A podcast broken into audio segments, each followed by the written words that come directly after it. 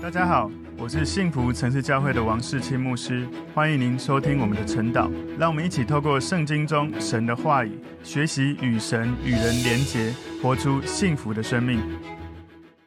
大家早安，我们今天早上晨祷的主题是约瑟转身哭了一场。默想的经文在创世纪四十二章九到二十四节。我们先一起来祷告，主，我们谢谢你透过今天的经文，你让我们看见你对人所启示的梦境。当人能够坚定地信靠你的时候，一定会看到你所赐下的意象愿景，你所赐给人的命定。当人愿意不断地来坚持跟随你的时候，一定会看见那些梦境会实现。主，谢谢你，也透过今天的经文教导我们你生命的功课。感谢主，奉耶稣基督的名祷告，阿门。好，我们今天晨祷的主题是约瑟转身哭了一场。梦想的经文在创世纪四十二章九到二十四节。约瑟想起从前所做的那两个梦，就对他们说：“你们是奸细，来窥探这地的虚实。”他们对他说：“我主啊，不是的，仆人们是来糴粮的。我们都是一个人的儿子，是诚实人。仆人们并不是奸细。”约瑟说：“不然，你们必是窥探这地的虚实来的。”他们说：“仆人们本是弟兄十二人，是迦南地一个人的儿子。”顶小的现金在我们的父亲那里，有一个没有了。约瑟说：“我才说你们是奸细，这话实在不错。我指着法老的性命起誓，若是你们的小兄弟不到这里来，你们就不得出这地方，从此就可以把你们正验出来了。需要打发你们中间一个人去，把你们的兄弟带来。至于你们，都要求在这里，好证验你们的话真不真。若不真，我指着法老的性命起誓。”你们一定是奸细。于是约瑟把他们都下在监里三天。到第三天，约瑟对他们说：“我是敬畏神的，你们照我的话行，就可以存活。你们如果是诚实人，可以留你们中间的一个人囚在监里，但你们可以带着粮食回去，救你们家里的饥荒，把你们的小兄弟带到我这里来。如此，你们的话便有证据，你们也不至于死。”他们就照样而行。他们彼此说：“我们在兄弟身上实在有罪。他哀求我们的时候，我们见他心里的愁苦，却不肯听。所以这场苦难临到我们身上。”里边说：“我岂不是对你们说过，不可伤害那孩子吗？只是你们不肯听，所以留他写的罪向我们追讨。但不知道约瑟听得出来，因为在他们中间用通事传话。约瑟转身退去，哭了一场，又回来对他们说话。”就从他们中间挑出西缅来，在他们眼前把他捆绑。好，我们今天晨祷的主题是约瑟转身哭了一场。我们默想的经文把它归纳三个重点。第一个重点是约瑟把哥哥们关进监狱。创世四十二章第九节，约瑟想起从前所做的那两个梦，就对他们说：“你们是奸细，来窥探这地的虚实。”约瑟当时他想到之前神让他做的那两个梦，当时。他回应哥哥们的内容，还有他怎么对待他哥哥，应该是有神的灵在带领他。因为以他内心有如此强烈的感受，如果他用自己的意思，可能立刻就跟他们相认了。但是神把这个梦境放在他的脑海里，神带领他一步一步知道怎么去回应哥哥们。有时候神他必须让我们的环境允许这些环境产生一些严厉的方式，来照我们的心去到他要我们去的地方。在我们的生命走到一个处境里面，是神他的命定要使我们成就的，所以，我们不要因为有时候环境不顺，内心就充满怨恨，开始不断的抱怨、批评、苦毒，否则有时候可能那个过程只是一个试炼，而我们竟然就说了神不喜悦的话。所以诗篇一百一十九篇六十七节告诉我们：我为受苦以先走迷了路，但现在我遵守你的话。所以求神帮助我们在任何的情境，总是在神的话语里面找到那一些情绪释放的出口，找到从神得到力量的缘由。创世记四十二章第十节，他们对他说：“我主啊，不是的，仆人们是敌粮来的。”所以约瑟的哥哥们，他们很快速的回答，应验了他们以前所顾忌的。他们之前顾忌什么呢？在创世记三十七章第八节说，他的哥哥们回答说：“难道你真要做我们的王吗？”难道你真要管辖我们吗？他们就因为他的梦和他的话越发恨他。所以当时哥哥们很情绪化的这些内容，这个时候应验了。他说：“我主啊，不是的，约瑟真的成为了他们的主，他们的王。所以这真的很像一出戏剧哦，这个情节非常的曲折离奇，充满张力。创世记四十二章十一节，我们都是一个人的儿子，是诚实人，仆人们并不是奸细。所以，我们都是一个人的儿子，有可能两个意思哈，一个是我们只是一个家人，不太可能跟一个国家为敌。我们怎么会是奸细？只是一家人，怎么可能能够跟一个国家来对抗？另外一个可能是我们是一个人儿子，也就是如果有一位父亲，他有十二个儿子，然后一个最小的在家里，一个已经没有了，然后剩下所有的这十个儿子，怎么会让他所有的这十个儿子都出来冒险来做奸细？创世记四十二章十二节到十三节，约瑟说：“不然，你们必是窥探这地的虚实来的。”他们说：“仆人们本是弟兄十二人，是迦南地一个人的儿子，顶小的现今在我们的父亲那里，有一个没有了。”所以当约瑟这样讲说：“你们是要来窥探这个地的。”他的哥哥们就告诉他，他们实际的状况：十二个兄弟，顶小的现在在父亲那里。那个顶小的，就是便雅悯，这是事实。然后另外他们说有一个没有了，指的是约瑟没有了。事实上，他讲了第二个这个有一个没有了，这是一个谎言。约瑟的哥哥们，他们有充分的理由知道相信哦，约瑟应该是没有死，他卖出去应该就是过着奴隶的生活。或许他们会以为说啊，奴隶有事没事，可能不小心就会死。但是比较大的可能是，他们应该不至于觉得约瑟已经死了。所以他们说有一个没有了，或许他用的是文字的游戏哦，没有的是没有在他们中间的，实际上他不是死了，他其实还存在着，所以比较大的可能他们并没有讲实话哦。创世记四十二章十四节，约瑟说：“我才说你们是奸细。”这话实在不错。所以约瑟的意思就是，如果你们的父亲既然都愿意让十个儿子都来，为什么不让那一个最小的也来呢？你们说的话是真的吗？创世记四十二章十五节，我指着法老的性命起誓，若是你们的小兄弟不到这里来，你们就不得出这地方，从此就可以把你们证验出来了。所以他说，我指着法老的性命起誓，这是古埃及人他们在很严肃、很郑重的在发誓的时候，常常会使用的方式，也就是如果我违背了誓言，一定会遭到法老的惩罚。所以约瑟他坚持要见。便雅悯是他最小的弟弟，可能他想要透过这个方法来确认一下他的哥哥们有没有像害他一样，已经杀害了便雅悯，或者会不会也把他卖掉了。创世记四十二章十六到十七节，需要打发你们中间一个人去把你们的兄弟带来，至于你们都要求在这里，好证验你们的话真不真。若不真，我指着法老的性命起誓，你们一定是奸细。于是约瑟把他们都下在监里三天。所以当约瑟在描述了这一段话之后，最后把他们关起来关三天，有一个可能的用意，就是要让他的哥哥们感受到这件事非常的严重。他也希望可能透过这个方法，能够真的看到他的弟弟哦。今天第二个重点，约瑟说出释放的条件。创世记四十二章十八节前半段说到第三天，约瑟对他们说：“我是敬畏神的。”约瑟他不希望他的。哥哥们害怕他，而是希望他的哥哥们信任他。如果他的哥哥们有足够的智慧，能够理解“我是敬畏神的”这句话真正的含义，对他们的内心可能会有一些的帮助或安慰。如果关我的一个埃及宰相，突然他说“我是敬畏神的”，我在想，他讲这句话是不是要帮助我知道我不是一个太偏狂的人，我是一个有也是会倚靠神的人？或许。如果我是一个被关的人，听到埃及官员这样讲，应该会增加一些安全感。创世记四十二章十八节后半段，你们照我的话行，就可以存活。所以他们在埃及的监狱被关了三天，这些哥哥们他们就只能听从约瑟的吩咐。当时他们也没有选择，他们必须要听约瑟的要求。创世记四十二章十九节，你们如果是诚实人，可以留你们中间的一个人囚在监里，但你们可以带着粮食回去。就你们家里的饥荒，所以约瑟有一个要求，明确的要求，要确认你们到底是不是真实的，是诚实的吗？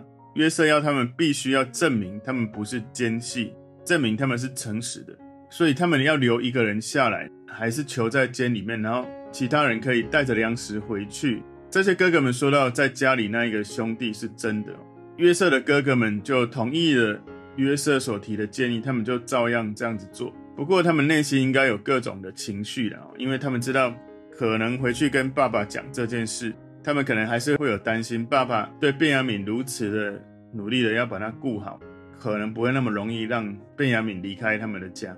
创世四十二章二十节，把你们的小兄弟带到我这里来，如此你们的话便有证据，你们也不至于死。他们就照样而行，所以他们照样而行，其实他们是没有选择的，他们就只好这样子做了。就像我刚刚说的，应该不是心甘情愿哦，只好这样子做，因为他们也不确定小兄弟便雅悯是不是真的能够来。为什么约瑟要他们把小兄弟带来呢？因为两个可能的用意：第一个，确认便雅悯没有被哥哥们所杀害，或者是变卖掉；第二个可能是他期待，如果他的爸爸。没办法放下便雅悯让他出来，有可能他爸爸也会跟来。等他爸爸跟来的时候，或许就可以跟他相认。所以哥哥们同意照着约瑟的话这样来行动。今天第三个重点，约瑟的哥哥们产生内疚。创世记四十二章二十一节，简单来说，他们彼此说：“我们在兄弟身上实在有罪。他哀求我们的时候，我们见他心里的愁苦，却不肯听。所以他们内心产生愧疚感。”内心的良知告诉他们，在这么复杂的混乱的情境里面，是因为他们以前如此错误的对待约瑟的结果。所以这是一个迹象，让我们看见他们很快的把眼前遇到的这些事，跟他们得罪约瑟的事情、得罪约瑟的这样的罪连结起来了。他们很有可能在生活中遇到什么一些情境的时候，或许也常常会想起他们怎么样谋害约瑟的这些罪。所以他们现在的处境跟他们以前对待约瑟的方式之间，在逻辑上没有什么关联哦。但是因为良知里面的愧疚感，每一次遇到一些麻烦，他们就会感觉说啊，可能是因为我们以前做错了什么，所以现在被惩罚。所以这是我们在看戏剧的时候，我们往往看到这个地方哦，会觉得哇，好过瘾！做坏事的人终于得到惨痛的回应。这个时候，这些邪恶的哥哥们。终于还是有内心的良知，让他们感受到自责，感受到罪疚感。创世记四十二章二十一节后半段，所以这场苦难临到我们身上。所以从这一段话里面，我们听到哥哥们的良知在发挥作用。有人就用良知、良心来描述，它是一个灵魂的日晷。当在光明的时候，良知帮助人心，很好的说明现在的时间、现在的状态。在黑暗的时候，良心就没有任何的用处。夜晚，你可以用手电筒照着日晷，让它在任何你想看的时间上显示。当神的话语就像是阳光照在我们的良知上面，这样子的时间，这样的时机就是可靠可信的。所以要思考一下，我们的良知是不是常常对准神？我们是不是常在我们的心思意念里面，要做决定的时候，要说话的时候，要传简讯的时候，停下来？求问神，让神的阳光照在自己内心黑暗的地方，以至于自己看得懂。现在说这句话是对的时机吗？要说多少？要怎么说？有必要说吗？或者怎么样按着神的智慧来说？所以我才会说，约瑟他跟哥哥们的互动，很大的可能是神的灵在带领他，因为有很多的细节，很多的这些属灵的智慧跟洞察力。创世记四十二章二十二节，吕便说：“我岂不是对你们说过？”不可伤害那孩子吗？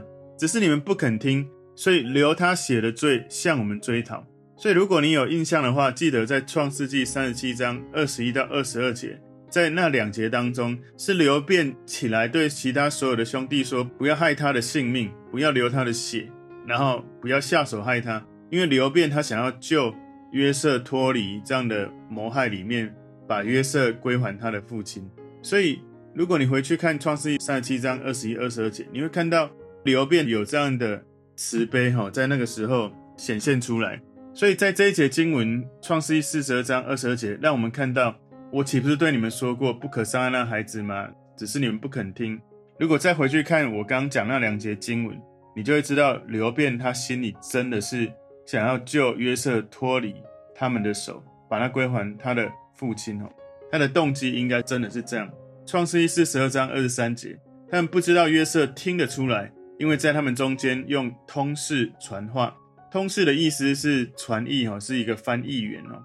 所以约瑟是刻意用这样的方式，不要让哥哥们立刻就知道他是约瑟。创世记四十二章二十四节，约瑟转身退去，哭了一场，又回来对他们说话，就从他们中间挑出西缅来，在他们眼前把他捆绑。今天所有的经文里面，我这两句话印象最深刻，就是约瑟转身退去，哭了一场。想象一下，从约瑟看到他的哥哥们，一直到这个时候，你看他的情绪隐含了多久，多强大的情绪，他需要先退去，先离开他们，然后好好的哭一场。他不是。稍微流了一点眼泪哈，不是稍微眼角渗出泪水，不是，他是需要整个人离开，因为他如果现场一哭，哇，整个情境就会很尴尬，就会露了马脚哈。他就是不要让他的哥哥们知道他就是约瑟。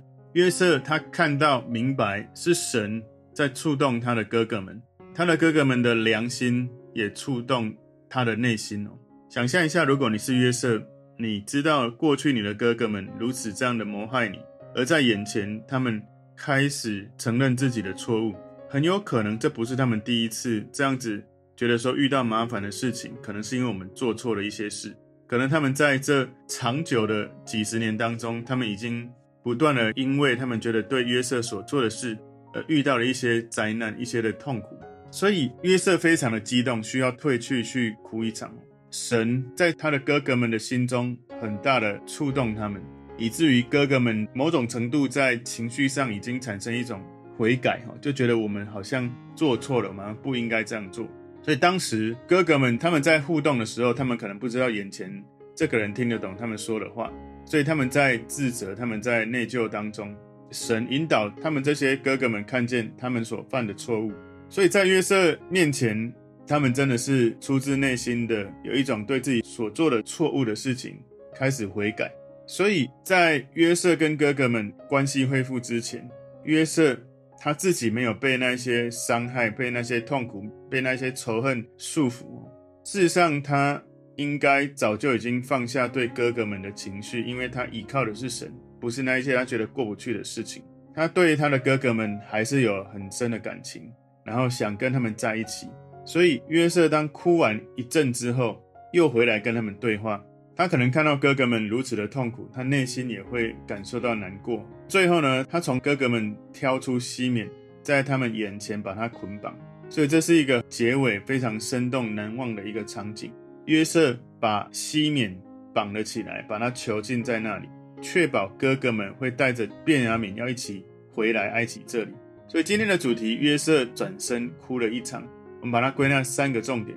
第一个重点是约瑟把哥哥们。关进监狱。第二个重点，约瑟说出释放的条件。第三个重点，约瑟的哥哥们产生内疚。所以从今天的经文里面，我们看到约瑟的梦境真的在这个时刻如此清晰的实现。他的哥哥们真的在他面前下拜，称他我主。不过呢，我们看到约瑟这个时候生命的成熟度、智慧，还有神的灵如何带领他有这么有成熟度的对话，这是我们需要去学习的。哪一天，或许我们脱离了苦难，我们甚至被神提升到一个情境，我们是不是也能够谦卑？是不是也能够把那一些过去过不去的事情交在神的手中，好让自己的格局视野是宽大的，好让自己的心胸是宽大的，好让自己在面对如果那是伤害你的哥哥们，你能够不带着苦毒怨恨，而是带着神满满的同在跟慈爱。以至于成为以色列家族后来重要的帮助，因为在这个大饥荒的过程，如果雅各他们一家人都死在饥荒里，这一些以色列的后代就断送在这个时刻了。我们今天的经文帮助我们去默想如何成为一个不断跟随神的人，能够有属灵的成熟度。求主带领我们一起经历今天神话语里面的智慧，活出在我们的生命里面。我们一起来祷告。主，我们谢谢你透过今天的经文，你帮助我们看到，当一个人不管遇到任何的情境，总是能够定睛仰望神，知道万事可以因为神互相效力，知道我们要持续来经历神的爱，知道我们是持续按着神的旨意被他呼召的人，我们就能够看见神至终一定会带来超过我们期待美好的结果。谢谢你赐给我们盼望，给我们力量，奉耶稣基督的名祷告，阿门。